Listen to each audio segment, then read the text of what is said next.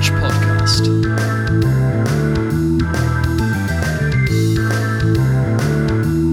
with your host, Hodge the Hack.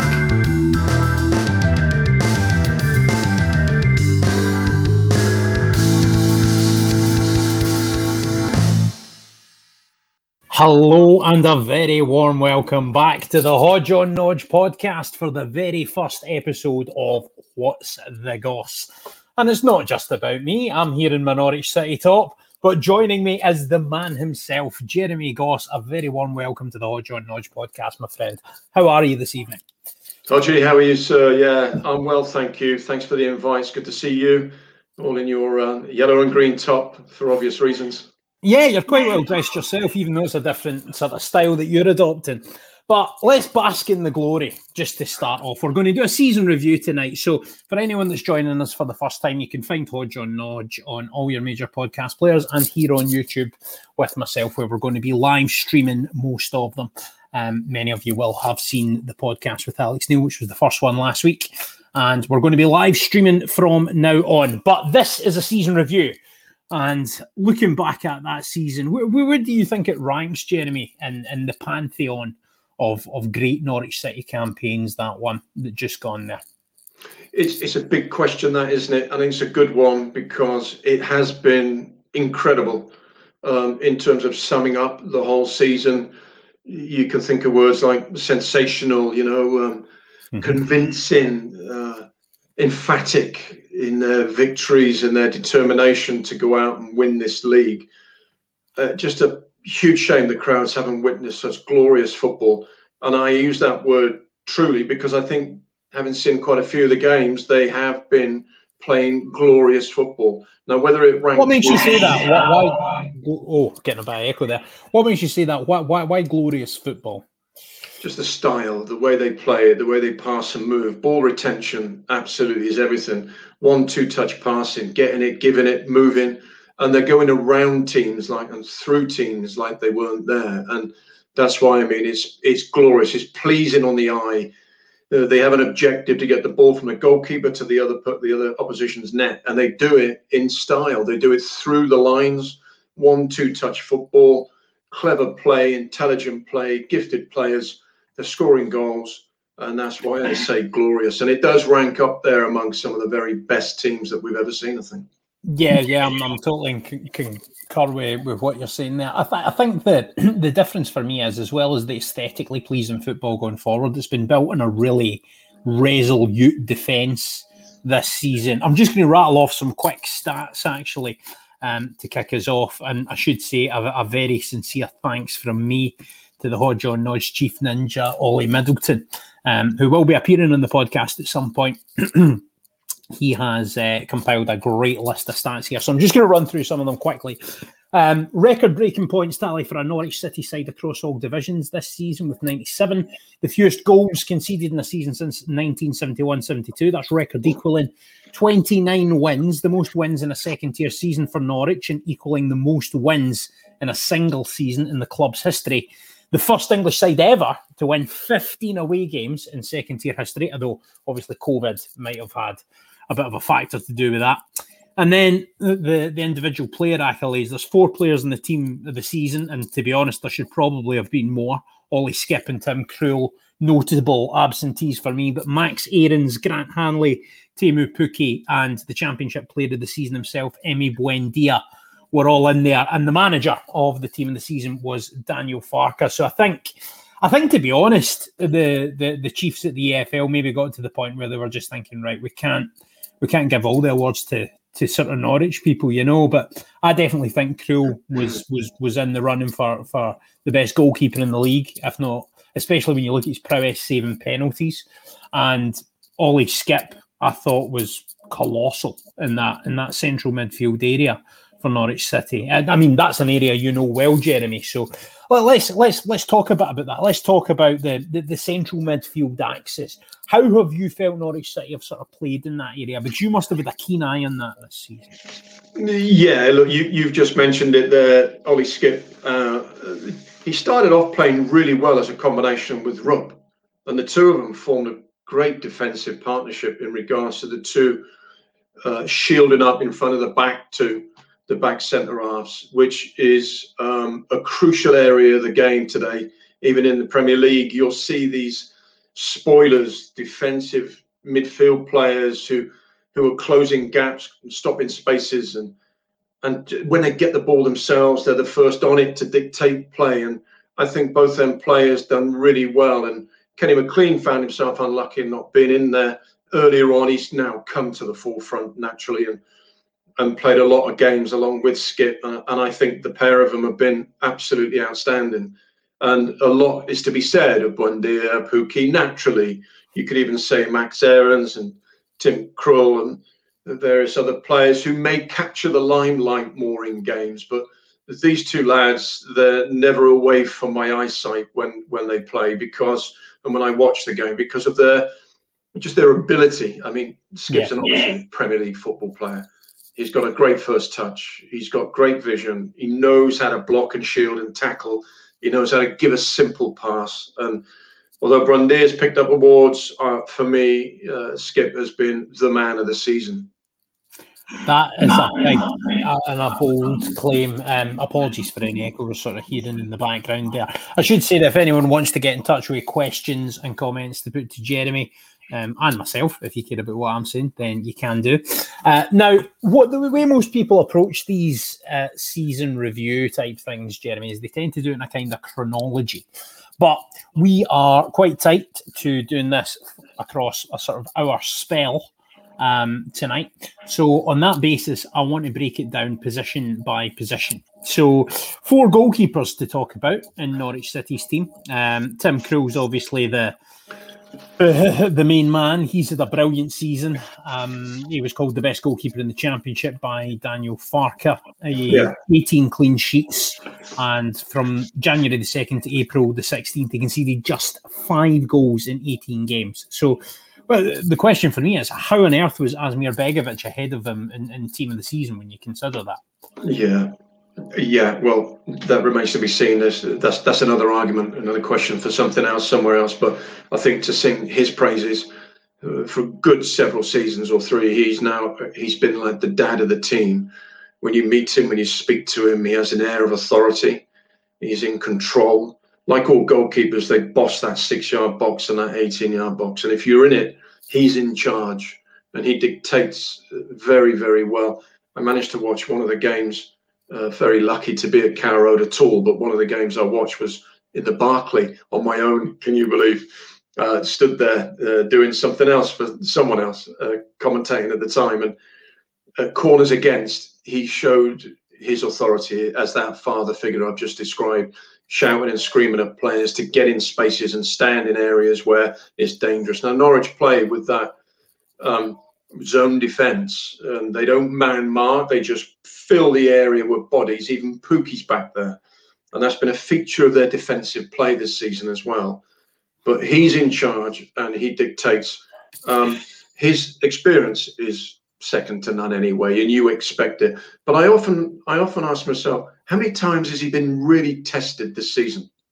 Such is the good form, should we say, of the backs and the halves and the fullbacks, the wide guys and the two holding midfield. Defensively, they've been so sound and solid. He's probably had less to do this season than he's ever done.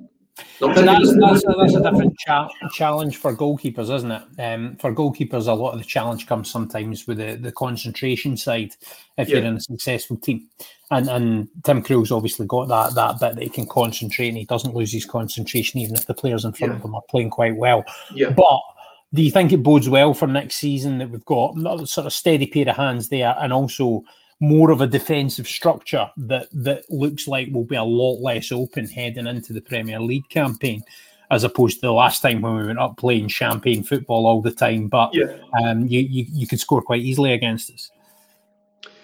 You have, and I think they've learned their lessons from last season, and I think it's the same format where you'll play those four and those two in front. And what does it for me is that the manager's got the right players in the right positions this time.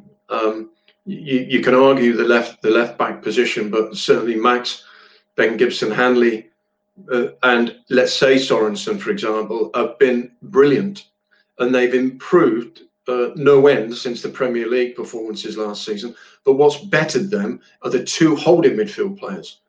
So again, the introduction of Rupp and the introduction of Skipp, and the way that Kenny McLean can bounce off in there when he wants to, and he's had to, and he's done really well as well.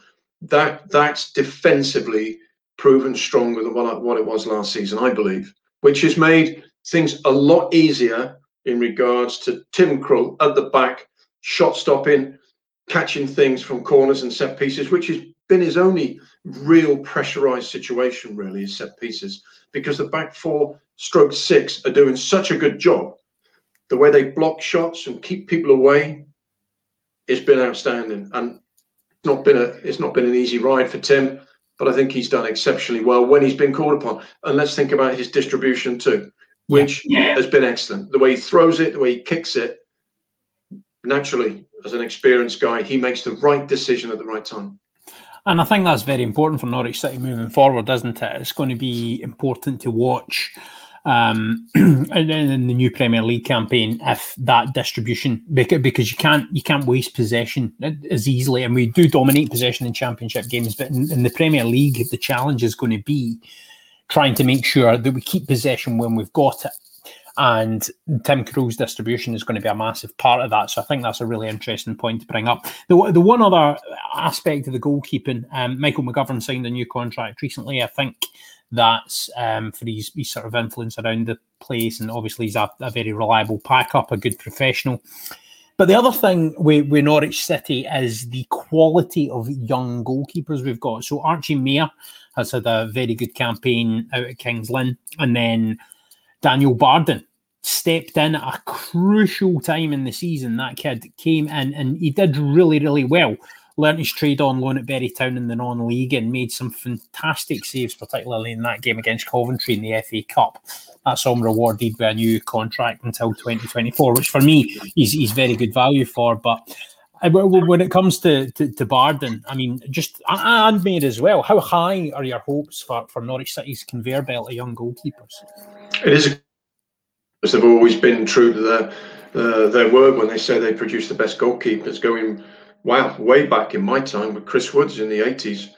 Then Brian Gunn stood in, and you had Mark Walton as reserve in there, but what a quality goalkeeper he was. And it's just so on. Robert Green, naturally, and you can reel them off, can't you? Andy Marshall, brilliant. Michael McGovern's done very well once he stepped in. There is a frustration as a second-choice goalkeeper. However, he's made the decision to be committed to the football club, but they train hard and they get prepared, ready to play at any time. Even though Tim's in and he's in all the time, Michael will be second spot, so he's ready to play whenever he's wanted to, and his training intensity is right up there with the rest of them. It makes sense also to have those three goalkeepers because you never know. And You Never Know came along, and when Daniel got his chance in the team, he did exceptionally well. And this is a true reflection of the academy, the way they bring players up, a true reflection how they slowly drip feed and introduce that youngster into the second choice team, the under-21s, and then drip fed them into the first team squad in terms of training, making sure that they can adapt to it all around as a person, let alone as an ability that you've got. And they do it incredibly well. They manage players well, and they tease them and stroke them into the first team squad. And Daniel's proven that he's met the challenge, and he's shown what an excellent keeper he can be when he's called upon. Yeah, I think that's a really good point in the young man. I'm going to move on to the defence now. Start off with, we'll come to the central defensive partnership and sort of the prognosis looking forward to the Premier League, but it's meant to be more of a review, and I think Hanley and Gibson were fantastic in front of Tim Krul, as we've alluded to. But let's talk a bit about the fullbacks, because it's been an interesting sort of season. You've got Max Aarons, who could well be off. Now, obviously, part of my sort of job as a journalist as well is to kind of keep my ear to the ground and hear things. And I think if there's going to be a departure of one of the young assets from Carrow Road this season. From what I'm hearing, he is going to be the most likely to depart. So just on Aarons to start with before we move to left back, which has been quite interesting because there's a few names to throw in that area. How good is Max Aarons, Jeremy? What's his ceiling as a football player for you? I've obviously been impressed with him in the Premier League days. He dealt with the situations and the challenges very well against world-class players. He got caught out a few times and learned a lot in terms of positional play.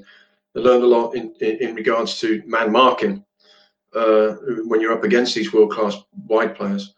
Coming into this season, to be honest with you, I think he's been playing in second gear. I mentioned it at the weekend. If this lad's a Ferrari, he's only in second gear. For me, there's been numerous occasions where he should have got forward a lot more.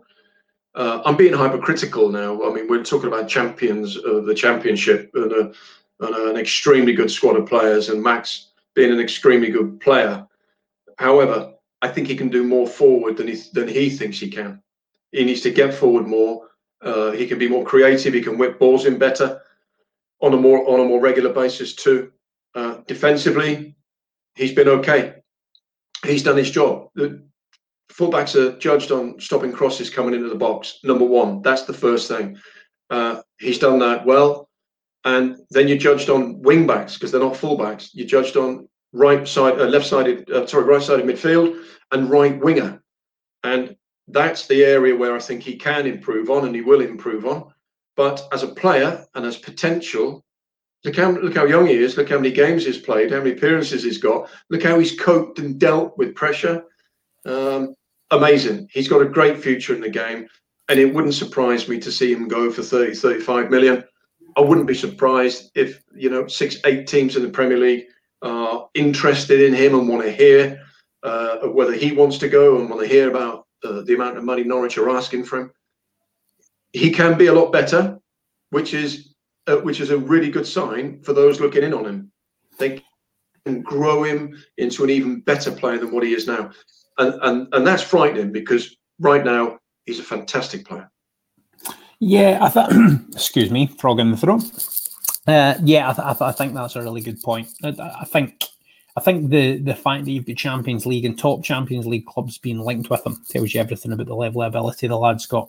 But we want to keep racing through our sort of team and the structure of it. So I'm now going to talk a bit about left-back.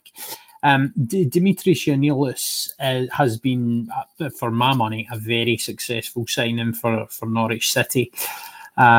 He was a kind of surprising one for a lot of people in terms of the fact that Liverpool bought Kostas Tsimikas, who was a Greek left-back, and a lot of people from Greece actually thought the guy we picked up from PAOK Thessaloniki was better.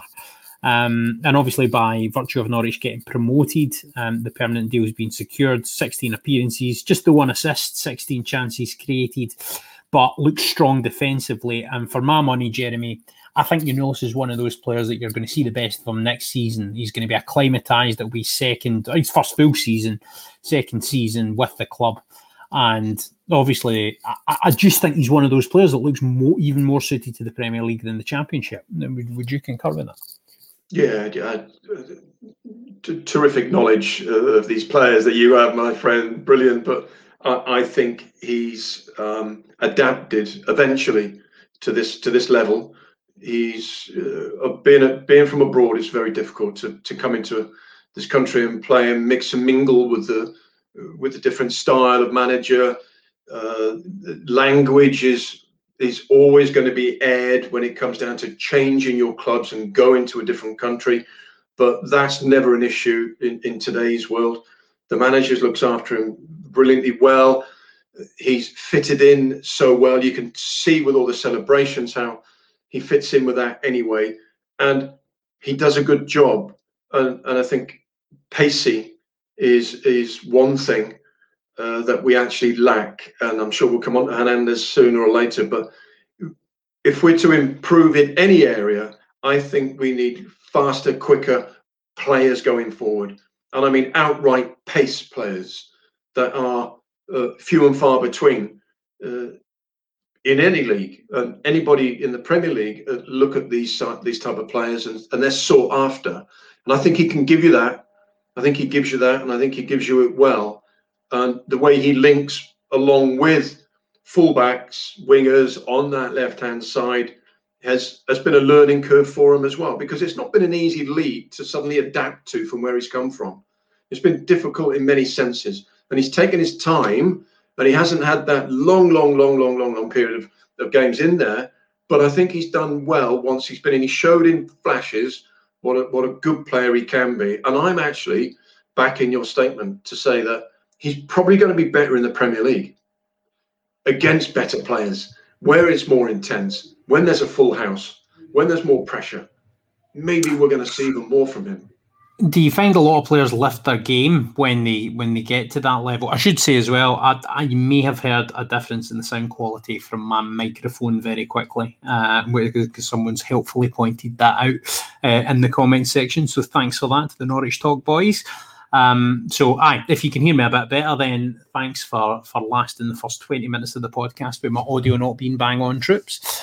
I think Giannoulis, I'm glad you agree with me. I think he's going to be a really good player. I also want to shout out, and just in terms of the left back, Xavi Quintilla got a couple of goals, really nice free kick, and seemed to be really shining towards the end of the season there, but just never really fitted with Norwich for me. I just felt he was quite often playing high crosses to the back post, and our number 9's Teemu Pukki, that's not the kind of service he thrives on, and it was a lesson that he didn't seem to learn quick enough. But I do want to give a big shout out to the guy that on another channel I called my most underrated player this season, and Jacob Lungi Sørensen. Now, this is a guy, before he arrived at Norwich City, was a central midfielder, had never played a minute of football in his professional career at left back, and he stood in and did absolutely brilliant in the time that he played the position. I can only remember one game in particular where he really struggled,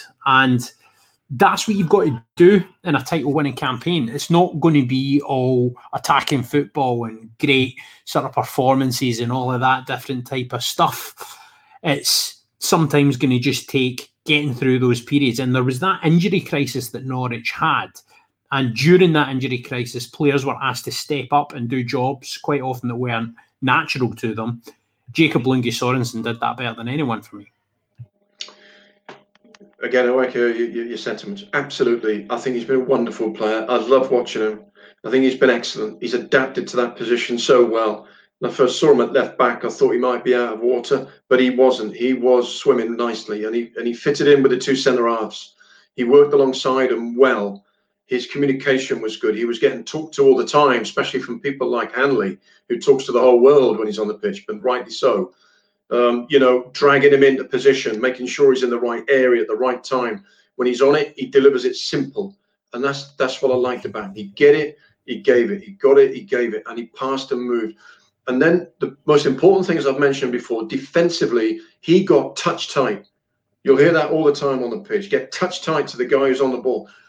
That's what he did really, really, really well, and just stopped those crosses coming in. Moving up the pitch as a wing back does and has to, then he's got to start linking with whoever's on that side, whether it's Cantwell or Buendia, or whether it's Kenny McLean pushing up in that area, or whether Skipp's found himself in there. He's got to then suddenly start playing in triangles on the halfway line and beyond. And he didn't quite get it going forward enough for me. Maybe my accusation for the same thing with Max Aarons, in getting in that final third and delivering well with quality, or picking out strikers' feet and getting in the feet earlier on. But as a stand-up defender who got close, won tackles, closed, did incredibly well. I like him. I liked him a lot, and I think he worked well. If you put Quintilla or Giannoulis in front on the left side, he would work well. And I was taken back by how he easily adapted to that position. Do you think he worked better in his games at left back than he did in central midfield? Because I've kind of got an inkling that he might have. No, he may have done. Yeah, possibly. The best thing about players these days is their versatility. We've got plenty of them in the team that can just swap and mingle and mix. I've mentioned Kenny a few times. He's ended up playing left wing a few times, if I remember right, as well. If they can fill holes and gaps and spaces, they do it well. He's one of those players who can do well because he's good at controlling it and he's good at passing it. Mm-hmm. And then you can play anywhere on the pitch to a certain degree. You know, you're not going to take Pukki's position because he's a different quality of individual. But you can. It's the quality of the guy who can just one touch control, two touch pass, move into space, receive it again. And that's how simple he makes the game. And you brought that up. He does. That simplifies things for me. I've been really impressed with him, I must admit. Actually, yeah. I think that's really important. Now, just in terms of, I want to quickly cover off the central defenders because I'm wary that we're nearly at our halfway point. We've obviously got the main pairing, Hanley and Ben Gibson. Just sort of keeping the answers nice and quick fire. Jeremy, do you think they are a Premier League quality partnership if they can both stay fit? I think Gibson looks a class act. I think Grant is a leader, a mountain of a guy who you want next to you. You want him by your side because he will deliver. Physically, as a presence, he is off-putting to any opposition, and he's a challenge for any striker that plays against him. I think the pair of them work really well together. They've linked well together, as indeed when Zimmerman came in, has been outstanding too. Omobamidele, there's another one. Wow, what a big prospect he is as well in that centre half position. But I think if the manager had all four, which he has got, he will choose those two, Gibson, Hanley, all the time, and rightly so. They've proved their worth, and they are quality players. That's about as short as I got. No. That's fair enough. Excellent.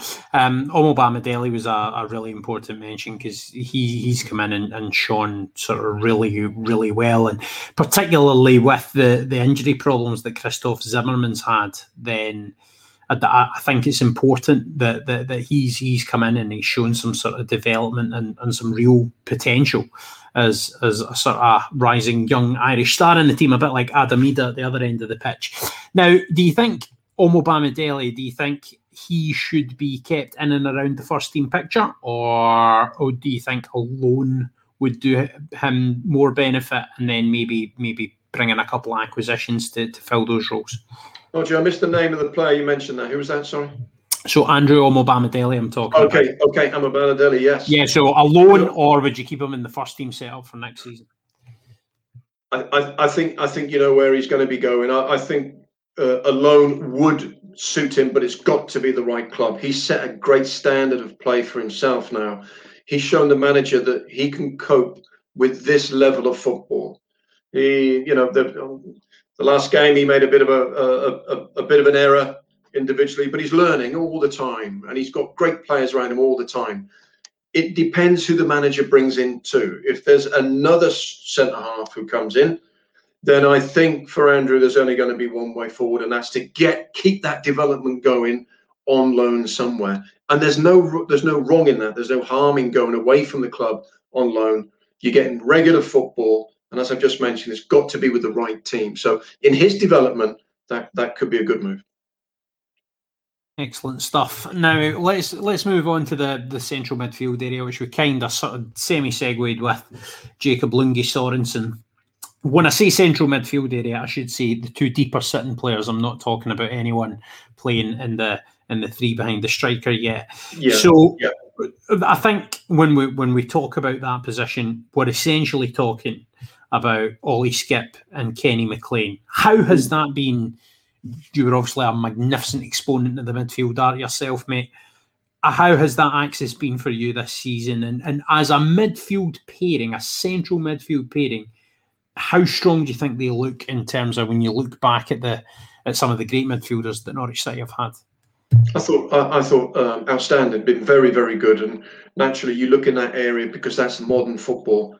But ball retention is everything. And if you maintain possession between the 18-yard boxes, you're more likely to create more chances and more likely to get goals.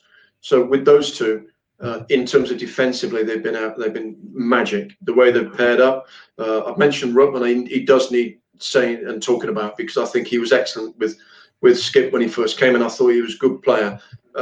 Kenny and Oliver have created a partnership that's unbreakable.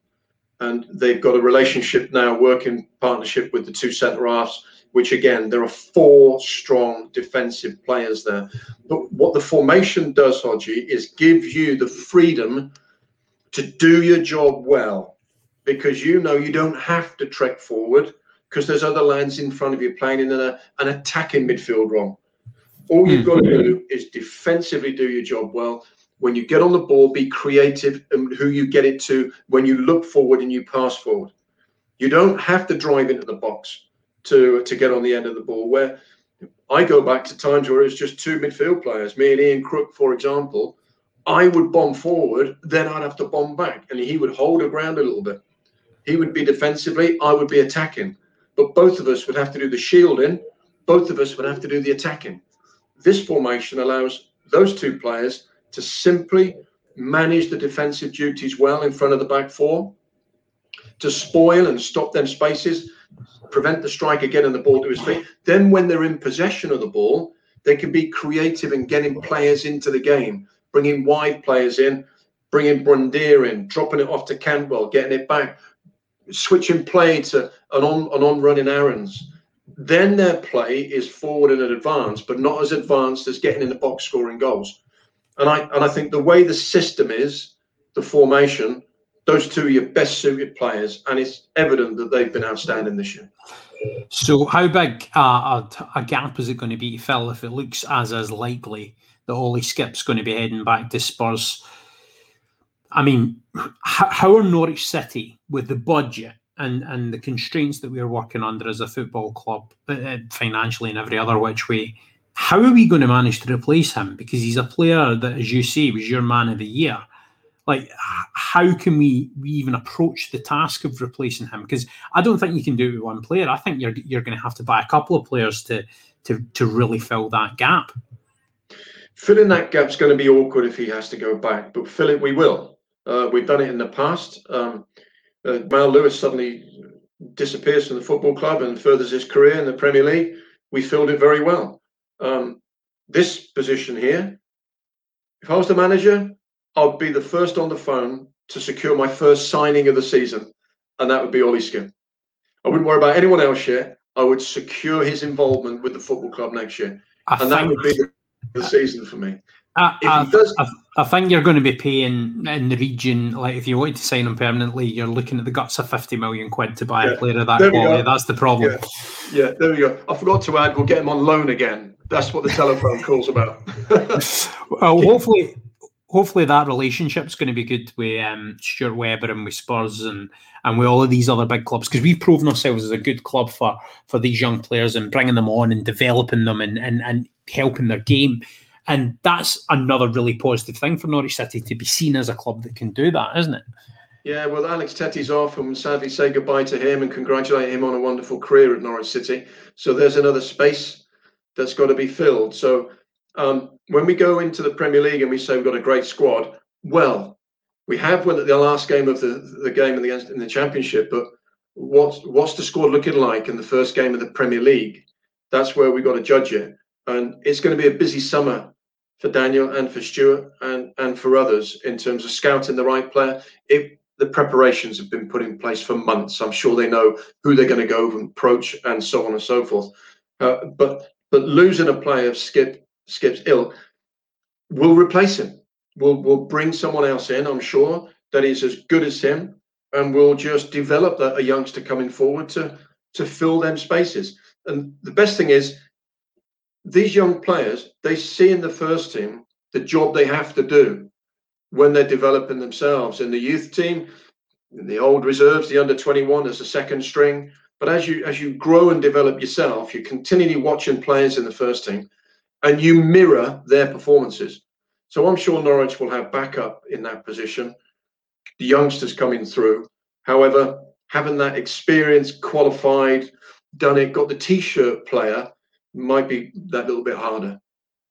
Yeah, it's going to be a challenge for certain for Norwich City to try and fill some of these voids that are appearing, really. And that's I think that's the biggest one of the lot. Although, as you mentioned, Alex Tete obviously leaving the club. Obviously a shame that he didn't get his 10th season, but at the same time, probably the right decision for the football club, I would say. Likewise with Mario Vrančić, who provided some great memories for Norwich City supporters. Moments of brilliance during his time here, particularly with set-piece prowess.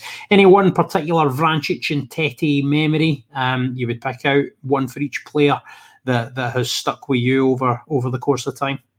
Probably just the celebrations. That's probably it. I think with when you look at Alex Tete, you see a professional footballer all over. He's a joy to work with. So I'm hearing. He's first in, last out.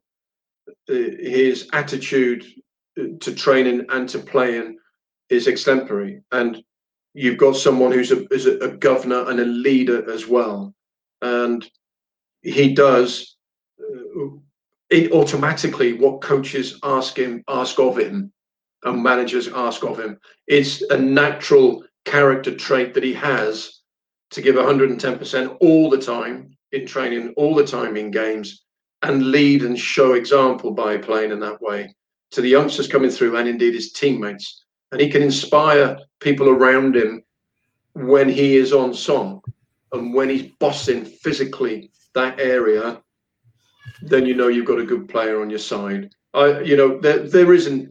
You'd pick out 1,000 things from both players, I'm sure. But Vrančić, I think I'd like to have seen a lot more of him. Strangely enough, me saying this, the time he's been here, I'd like to have seen him on the ball a lot more. Even in the game, last game, well, let's get on the ball more, use him more, get him in space more, because I just don't think that we saw. I think there was more to him than we actually saw. That's what I'm trying to say in regards to get the ball to his feet, let him turn more, let him drop off more, let him attack players more, let him drive into the box more. And we didn't really see a great deal of that. I didn't, towards the end. And that's a shame, because I think the guy's a gifted footballer, that's for sure. But the thing is, what I'm wondering is, was that more down to the other players, or was that more down to him maybe not just taking that ownership on himself? Yeah, a bit of both really, isn't it? Because if you compare him to someone like a Buendia, he's a dictator. Give me the ball, give me the ball, give me the ball. And he's such a natural, gifted player, and he's so much on song recently that the players get it and look for him. And that does happen in a game. You could be stood in space yourself, but they want Emi on the ball rather than you. And they get it and give it to him. Get it, give it to him. Get it, give it to him. And Pukki's the same sort of guy where you're in advanced positions. Get it, give it to the guys who can create the magic and score goals. Now, he may have been in the spaces of those players while he's been playing. He's had to drag himself out away from their space, because they do play tight when they're dominating possession. Norwich play very, very tight, and there's a lot of movement. And I bring Cantwell and Buendia and Pukki into all of this, where they're in each other's space a lot. And you're right what you're saying. Vrančić could have been one of those guys he does the right thing and gets out of the way of space, but then the opportunity's gone for him to get it. But look, don't get me wrong. He's proved his worth. He's been an exceptional player. Crowd favourite, been well loved here, and we do wish him all the very best, don't we? Yeah, absolutely. That free kick against Sheffield Wednesday lives right up there in my favourite Norwich City memories of my time, albeit a much shorter tenure as a supporter. You will have seen me having spoken a bit about that, the story of becoming a Norwich fan. I was on the Norwich Talk podcast last week, and I spoke all about that and about speaking to Alex Neal. The Alex Neal interview, of course, can be found on my YouTube channel and on Hodge on Nodge, which is now available on all the podcast platforms. I think we've covered the sort of central, the kind of main central area for the most part. And Vrančić is kind of then thinking slightly further up the pitch. Now, I think the one jersey that's kind of changed around a bit for Norwich City and the three behind the striker, because it's been mainly Buendia right and Cantwell left, as the number 10. And most recently, that's been Kieran Dowell that's been in there. And it's probably only injury that's prevented him from doing that a bit more. So the question I would put to you then is, do you think Kieran Dowell can potentially be an impactful player in that number 10 role in Premier League games, let alone Championship games? Yeah, he could be. Terrific player, a dead ball specialist, wonderful balance and posture. He looks the part, doesn't he? Interesting when free kicks are outside the box, there's about 8 players around the ball, isn't there? Because they're all so good at dead ball situations. And he's certainly one of those guys. I would like to see him elsewhere. A bit of a throw in the air argument from me to say that the more you get Buendia on the ball, the better it is. And the more you get him in areas of space, the better. And that's just off as number 10. I wouldn't play him anywhere wider positions. I would stick him centrally all the time. So when he's on it, he's in a position to hurt the defenders. He's closer to the 18-yard box. He's more central. And that's where I would stick him. And Dowell could do that job. Absolutely. Whether we know we can do that job at a higher level remains to be seen. But it is a question mark, isn't it, of who sits off Pukki? So is this an area of the team where you would recruit maybe look to recruit in the summer, then get another number 10 that can really impact the team? And then just more generally, Jeremy, which areas would you be targeting for recruitment this summer? I think that number 10 has been had by and played by many players. The majority of the time, because the movement, Norwich movement up front is so good that everyone takes a spot at that number 10 role. Everyone. Even Kenny McLean will push up through the ranks and be that number 10. You make a really good point, and Cantwell and Buendia's games are very much about drifting into the central areas as well. They mix around.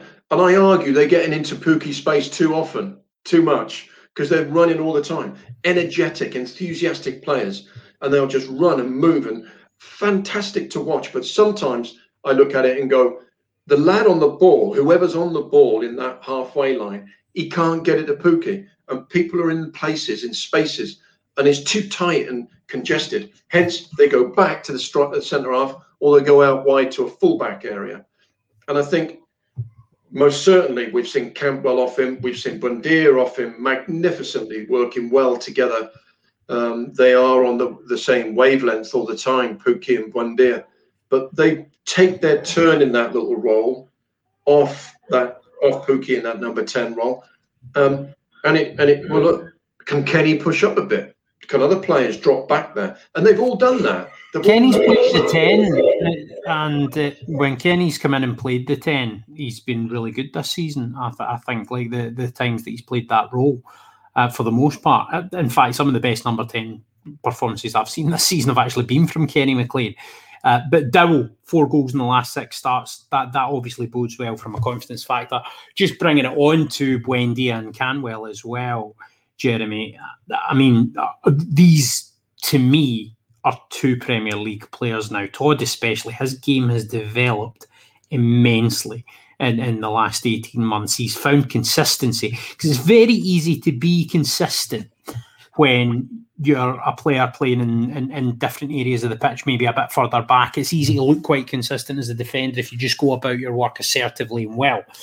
As an attacking player and a creative attacking player, managing to achieve consistency where you can impact games at the front end of the pitch often is a big ask, and especially for a young lad. And Todd Cantwell, in the last 12 to 18 months, has found that. What's the answer to doing that for these young players? What is it you think happens that just gets them that wee spot, that wee bit of magic that they need to start delivering on a consistent basis like he has? Confidence and self-belief, and he's got it in abundance. He's got a stack load of it. He bust into the Premier League scene very early on, and it was a big surprise for the fans, I think. But he coped well, adapted well. He was very good in tight situations, close control, left foot, right foot, good balance, keeping the ball, getting out of tricky situations, driving forward. But for me, I mean, the number one criteria for any player playing for Norwich is passion, enthusiasm, commitment, desire, those strong words that you need even before walking through the gates of the Lotus Training Centre to get you in any squad, let alone team. He has that. He has an enthusiasm, which is an obsessiveness to want to play and get the ball. Give me the ball. I've just mentioned he's getting in people's way sometimes. It's because he desperately wants the ball. He wants the ball all over the pitch. He starts off on the left-hand side of a three in midfield, of an attacking midfield, end up right wing, and he's still on the ball. And he's playing triangles with Max Aarons. He should be on the left. He's not. He's over on the right. Then he's in the middle playing number 10. Then he's back defending on the edge of the box. Brilliant. I love that in a young player. His confidence and self-belief, and of course, his ability is shining bright at the minute. My argument is he overcomplicates the game for himself. He does things he wants to do too much and create too much magic. There are a little step over in the box and drive in and go for it. There are times you just drop it off to another player to do that. Stop players in, draw players out, and just one touch pass off to another player. He doesn't need to be that Buendia kind of player all the time, because he does a good enough job in creating space for himself and causing problems for the opposition. What is it about Daniel Farke's management style that allows these flamboyant technicians to shine so well? Like, do you think it's a sort of man management sort of thing that he gives them, a bit of freedom, a bit of confidence, or do you think it's the tactical setup? Do you think it's a combination of those things? Yeah, I think it's the team around him. I think it's his backup team, his support system. That's for every player. And I go down to the individuals at the football club who have changed this football club. Another discussion another time. But it's the way you speak to people. It's how you speak to him. What mannerisms, what body posture have you got? You're not being sarky and arrogant, but you're being productive and organised, and you're going to be creative for him. You're asking him to go and express himself and enjoy the game because you're a youngster. The other thing about the young players, it's not their problem. They don't feel any pressure. The responsibility is not theirs. It's the senior lads. So go out and play and express yourself and enjoy the situation you've got and the chance that you've got. I'm the manager. I've just thrown you a yellow shirt to wear on a match day. You don't need to say anything else as a manager. As a player, your chest is out, your shoulders back, you're on tiptoes. Unbelievable feeling in your body. But he still needs guiding and manipulating and moulding into the player that the manager wants him to be to fit in the system that he has. And it's through Todd's character and, of course, his talent that he's made it his own. So look, I'm full of praise for Todd, but I just think I look at all these players and see how they can better themselves. And next season, you want to get to that next level as a player. Next season is your opportunity to get to an even better standard of player. Yeah, I think that's a good point. And I think that applies to Emi Buendia as well, because Emi Buendia in his first Premier League campaign, to be honest, really disappointed me. I think I was expecting Emi Buendia to go into that campaign, light it up for Norwich City, and obviously COVID happened and the season was a mess and the world was a mess in so many ways. So there were mitigating circumstances that you can say, but I was expecting Emi Buendia to turn into a £50 million player in that first Premier League season. I went on to various sort of channels and kind of said that at the start of the campaign, and I was disappointed he didn't. Obviously, he's come back down. He's had a remarkable campaign in the Championship after being left out the team. A brilliant managerial, motivational masterstroke from Farke to get his hunger back. He was sublime for Norwich City. 39 appearances, 15 goals, 16 assists, involved in 42% of Norwich City goals in the season just gone. Most key passes in the league, most assists, most man of the match awards, most chances created with 123. The next best, just for context, was 85. And the only player, if you include Europe's top five leagues and the Championship, to score 15 goals or more and get 15 assists or more. You just cannot argue with output like that. But what's the key going to be for Emi next season to maybe not replicate the numbers, but replicate the standard, replicate the level? in the Premier League. Well, if you just relay that conversation again to any Premier League manager and just say exactly what you've said, they'll probably want to buy him on what you've just said. It sounds fantastic, doesn't it? It sounds brilliant. And it brings in my argument that you get him into space, deliver the ball to him at his feet in space. And that's where Dow was saying he's running away from the other way. Vrančić, run the other way, create space for Buendia to come in and get it. That's the disadvantage those two players, I think, may have had in terms of Cantwell to a certain degree. But the more you get him on the ball, the better we have of getting, creating chances, scoring goals, because he's a gifted footballer. He rides high on emotion. And if he's emotionally high all the time and does good things, he's even better. We've seen times where things have gone against him, especially in the Premier League, where a foul's not gone his way, a ball's not gone his way, he's smashing the floor, punching the ground. Then he's at his worst and you don't see the best of him. But you've got to give him space, create space for him, get it to his feet for him to deliver. Then you've got to have people running in advance of him and around him for his vision to come in and create chances, as you've just said, and then make chances himself. And I think Emi's one of those players as well who, that I think what you find is that he's one of those players, if you put him in a better team, he's going to look an even better player. You can see times in the field where he's getting frustrated because his brain's just operating sometimes at a higher level than that of his contemporaries and his teammates. And hopefully Norwich City can get on that level a bit more often next season. Just in the background, if you're hearing, I don't know if it's getting picked up in the mic, my nieces have decided to hammer the piano downstairs just during the podcast. So that's all well and good fun. Just before we move on to the strikers, because we're getting into the approaching stoppage time on the podcast now today, Jeremy. And thanks for coming on for this. It's been really good to look back at the season with you. You did mention Onel Hernandez earlier.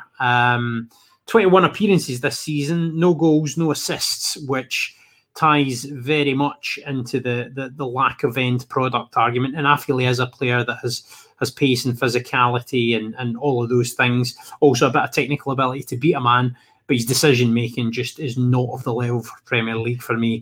Shemus Lapuaheta, first season in English football, showed flashes, but a lot of games passed him by. And then young Josh Martin, it was a short spell that he had impact in the team, but when he came in, he did really, really well and looks another good prospect for the future. Just on any of those guys that I've mentioned there, very, very quickly, because I want to get a good 5 minutes on the strikers. Any comments on any of the above that I mentioned, Plaqueta, Hernandez, or Josh Martin? No, I like the way you've described it. I think you're very well. I like Josh Martin. I think he's got a good future ahead of him. I think Hernandez is electric. He's so fast, so quick a pace, end product, end result. That's where he's going to be judged. Unfortunately, drive at defenders, create space, but deliver with quality. Cut inside, strike the ball at goal, rather than just get caught in possession. Defensive duties, he's fine. Plaqueta the same. You've got Josh Martin on that left, but all of them, the Quintilla, Giannoulis, the Sorensen situation. There's a lot of players gathering around the left-hand side. On the right-hand side, I think we could argue, wait a minute, we're struggling for players to get down there. You know, so we haven't mentioned Sam Byram and Mumba yet. Them two who could fill the place of Aarons when he does go. But on the left-hand side, we seem overloaded. We seem to have plenty of options. They just need to step it up. Every player needs to step it up when they get in the Premier League. And this season, they may have underperformed as individuals on that left-hand. Yeah. I think that's a really good point. Just on, I'm glad you mentioned Byram and Bally Mumba because it gets them the name check that I wanted to give them this season. Mumba had a couple of impressive performances. Sam Byram, sadly, just one of those players in football that's career seems to be entirely blighted by injury. As soon as he gets a bit of momentum, seems to be that an injury will kind of stop him in his tracks. But there's no doubt he's a good player, and I think... fitness obviously pending, could be an effective Premier League player. But yes, 5 minutes on the strikers to finish up. I'm going to ask a general question to start with before I deal with any individual players. Obviously, this is a season review, but we've got to look forward as well. Do Norwich City need something different? Do they need a new dimension to their attacking armoury going into the Premier League for you? This plan B doesn't exist in Daniel's world. I think he's so confident of the system and the philosophy that nothing needs changing. And full credit to him in the Premier League last season, he kept to what his statements were. We're going to get it, pass through the lines, 1-2 touch football and be creative. And I admire the man for doing that in such challenging circumstances, especially at the end of last season where Project Restart saw us fail miserably to stay in the Premier League and go out with 21 points, relegation in the end. That was then, this is now. I think he has better players in the position, in his philosophy, in his system. And I think sometimes, only sometimes, you will need that direct ball into the box for a Hugo to run onto or get his head onto. That's the plan B, I think, where you seem to be struggling. You're being overloaded all the time with pressure and dominance from the opposition. Sometimes fullbacks have just got to get it forward. We all push up and we keep possession in there or maintain pressure in their half. Now that's a plan B. Fullbacks have got to deliver maybe earlier, near the closer to the halfway line, instead of being predictable, running down the line to try and take fullbacks on to then cross nearby lines. Can we cross deeper? That's a plan B. Can we play two up front? That's a plan B. You know, I'm sure he's so knowledgeable. He's got loads of options. But at the moment, he's going to ride high in the Premier League with this system he's got. He's going to attack it first game, like he did Liverpool last season. First game at Anfield, he'll play between the lines and keep playing nice, attractive ball possession football. And like I said, full credit to him for doing that. Yeah, I wholeheartedly agree in terms of that. Teemu Pukki, another amazing season at the level, reaching 50 goals in his 100th appearance. It's a memory that sticks with me. 26 goals overall in 41 games. Fastest player to 50 championship goals this century. 84 goals and assists combined in 126 games. And now the 10th highest scorer in what seems like a really short period of time in Norwich City history. Where does he rank in terms of, well, let's not just say Norwich City strikers overall, but strikers who have ploughed a lone furrow up front? Can you think of anyone that's done that better for Norwich City off the top of your head? No, I can't. I remember when Kevin Drinkle used to score for fun. I remember Robert Fleck making so much intelligent runs off the back four, around off the shoulder of defenders brilliantly well. Then he would come into a number 10, turn and run at people and be clever in that way and score great goals. And we all remember him as a fan's favourite too. Chris Sutton, totally opposite, as a tall striker who used his aerial power and, again, intelligence to be in the right place at the right time. This guy has got brilliant movement. I mention it every game when I see him play. His vision, his awareness of where the defender is, he'll catch the fullback, centre half, looking at the ball, and he'll peel off him only a couple of yards, and he'll make his run accordingly for Buendia or midfield player to just drop, to just pass that ball in between the lines. And he's off his defender, and he's into space running onto the ball. He then will show up and he'll hold it up and knock it simple. But his ability to score goals is there to be seen.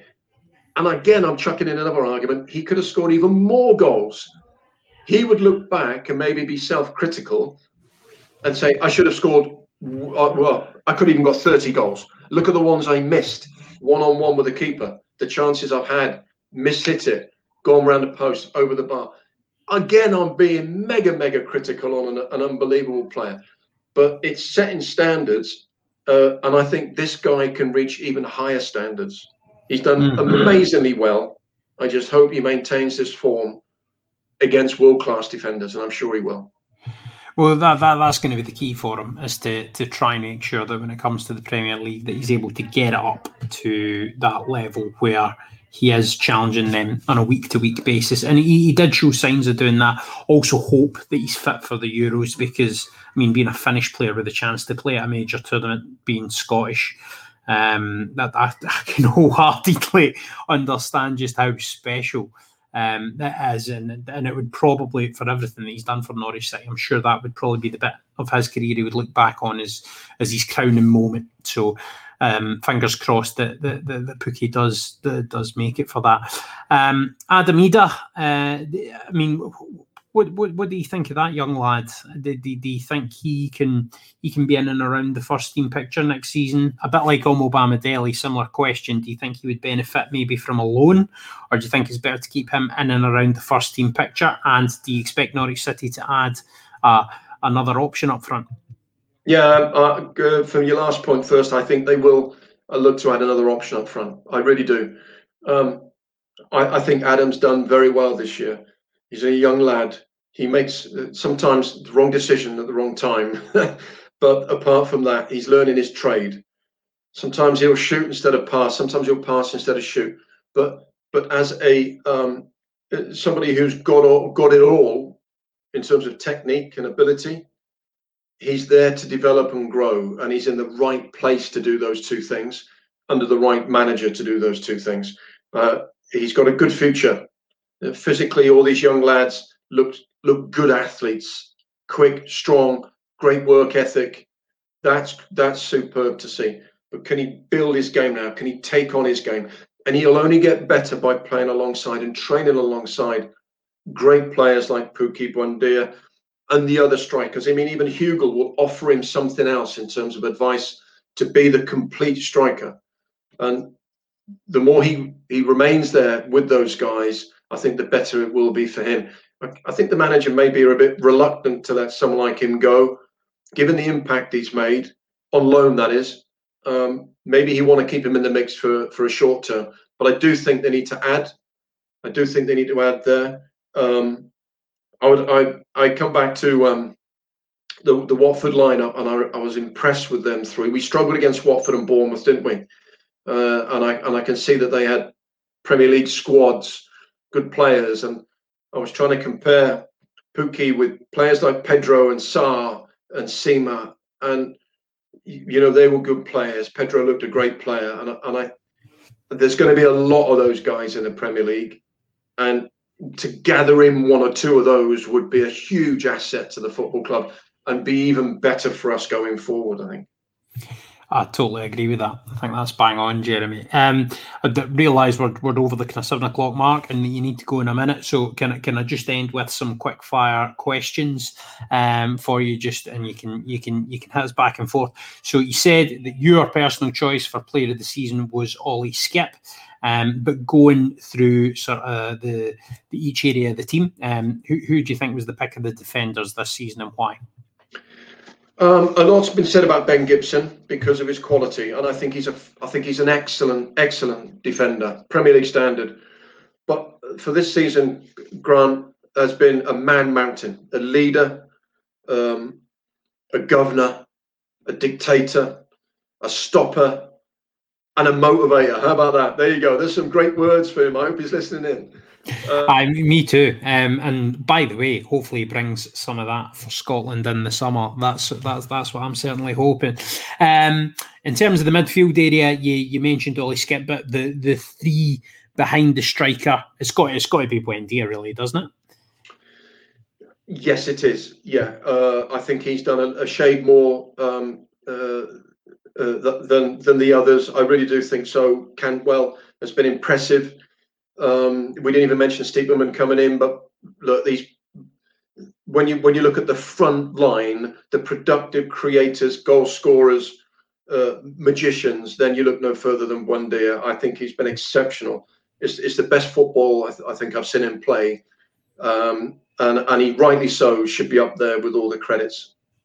Yep, totally agree. Not even going to ask you about Pukki because he's a clear pick for the leading attacker.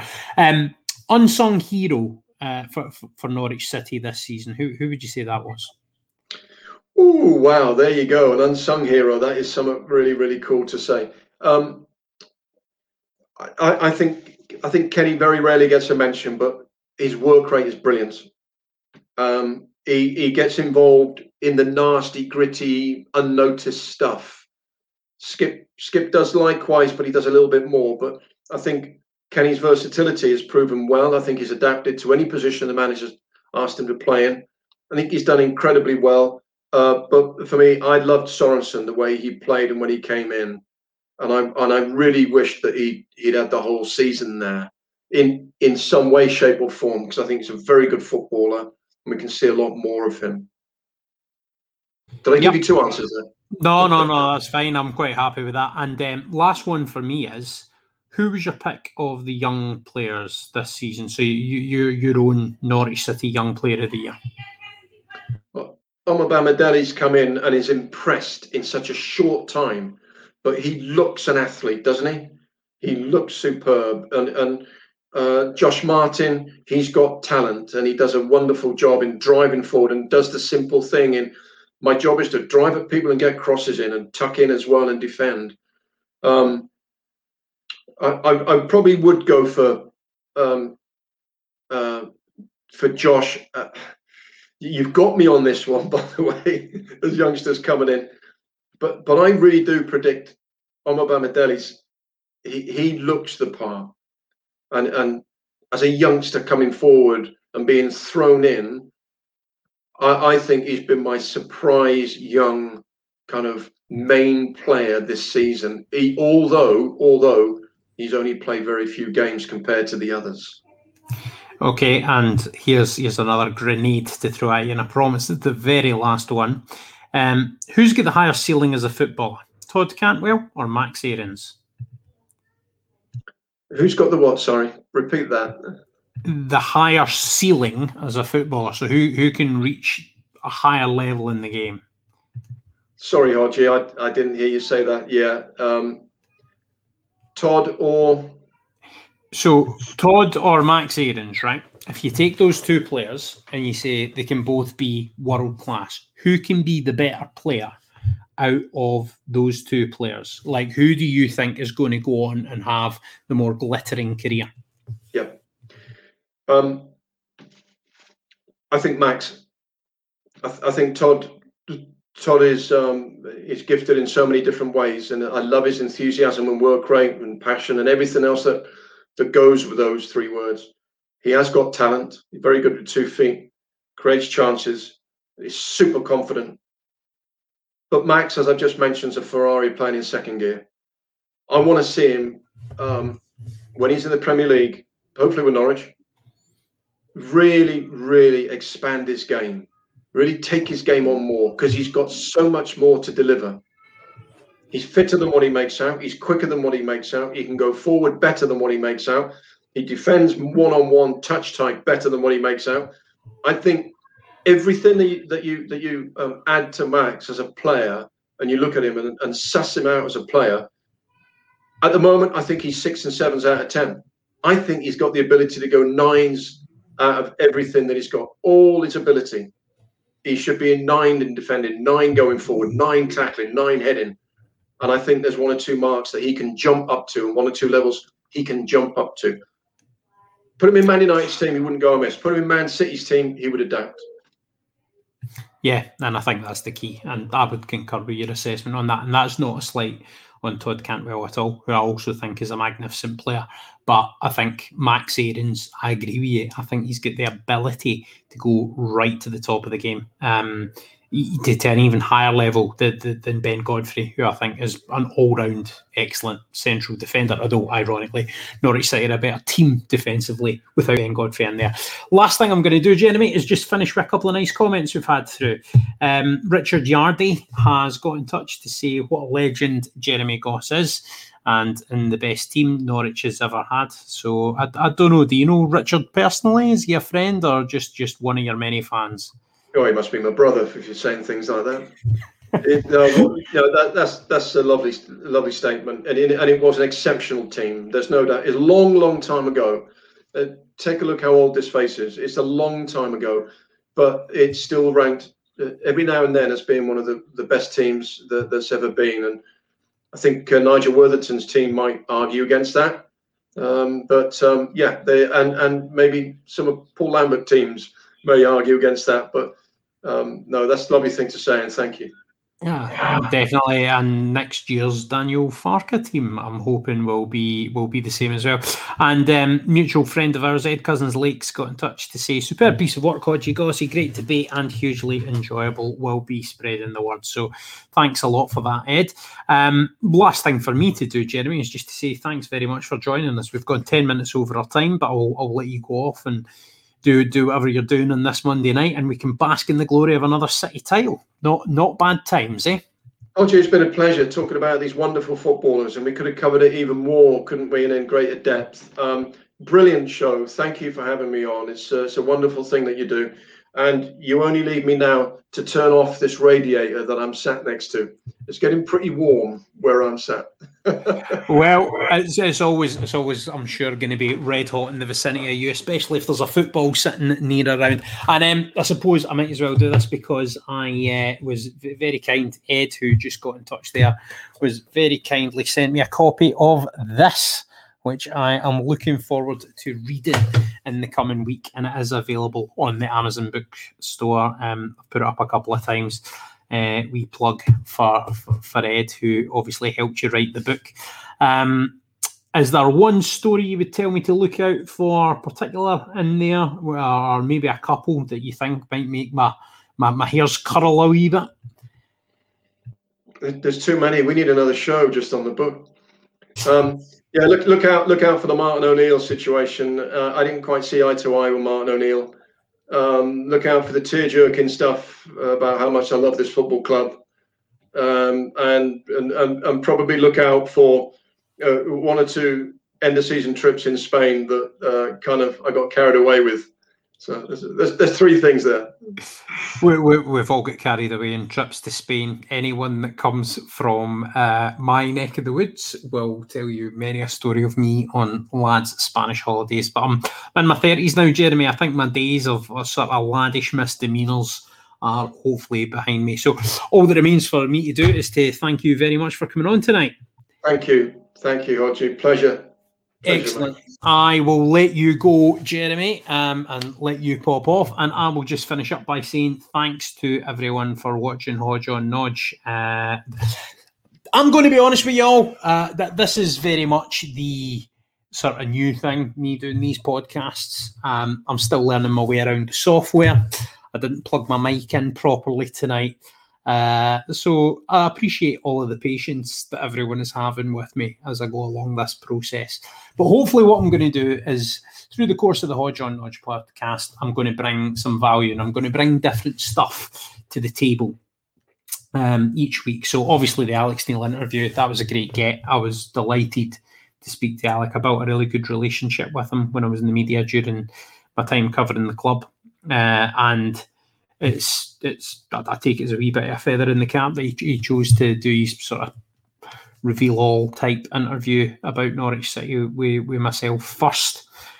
So that was obviously very nice, but it's not always going to be big interviews every week. We're going to vary up the content. So Jeremy will be coming on from time to time to give his perspective and view on the What's the Goss segment, because I mean, bona fide, the club legend, scored the most famous goals in the history of Norwich City. We've also got some other ideas where we're going to be working with other YouTubers to produce some interesting content ideas. And as I've said, in other platforms, we're going to be looking at the past, the present, and the future of Norwich City. Thank you very much, Jordan, for getting in touch with this nice comment. Saying it's a great show. Looking forward to more going forward. As I say, I'm learning as I go along here, like boys and girls, ladies and gentlemen. So please let me know if there's anything you like, anything you don't like. The reception to the Alex Neal interview is amazing, and hopefully people enjoy our sort of quick-fire season review with a bit of a twist, because I'm actually going on other season reviews later on this week on other channels. So you'll probably see quite a lot of me around. But, yeah, I hope you enjoyed the season review from myself and Jeremy there.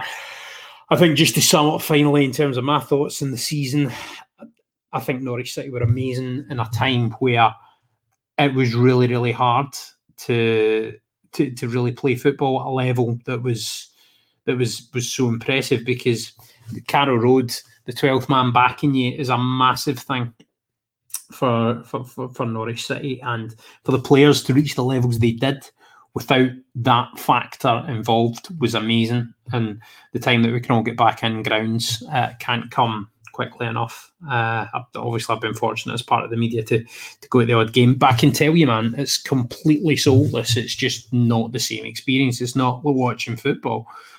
So, aye, hopefully everything gets back to normal, and hopefully the world's getting a wee bit back to normal. But that's it for Hodge on Nodge number 2. What's the Goss? The first one of those. Hope you've enjoyed the season review. You can find Hodge on Nodge on all the major podcast platforms, I think. Apple Podcasts finally came through today. And it's already been on Spotify, Google Podcasts, and all of the other podcast providers. Just takes a wee bit of time to catch up on those. And of course, every podcast will go on YouTube, with plenty of them streaming live on there. So thank you very much for joining me, and on the ball, City.